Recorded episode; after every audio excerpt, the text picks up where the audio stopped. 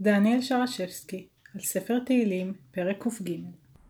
מזמור ק"ג וק"ד מצטרפים זה לזה על ידי המילים ברכי נפשי שחוזרות בשניהם.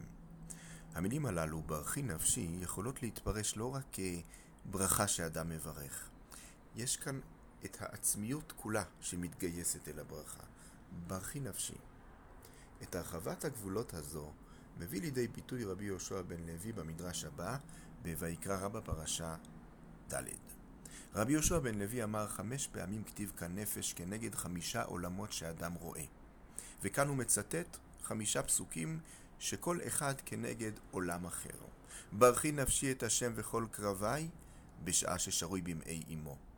ברכי נפשי את השם ואל תשכחי כל גמוליו בשעה שהוא יוצא ממעי אמו.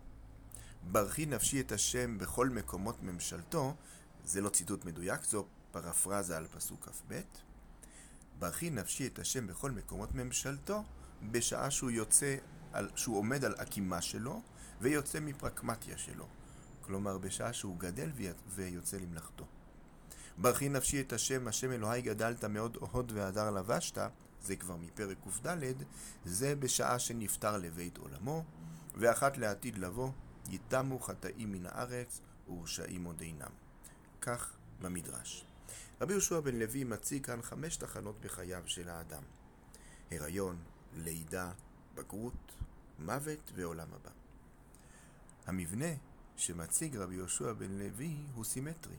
ההיריון הוא השלב של טרם החיים, הלידה היא נקודת המעבר, הבגרות היא מרכז החיים, המוות הוא שוב נקודת מעבר, הפעם לצד השני, ועולם הבא הוא השלב של אחרי החיים, כמו שההיריון הוא השלב של טרום החיים.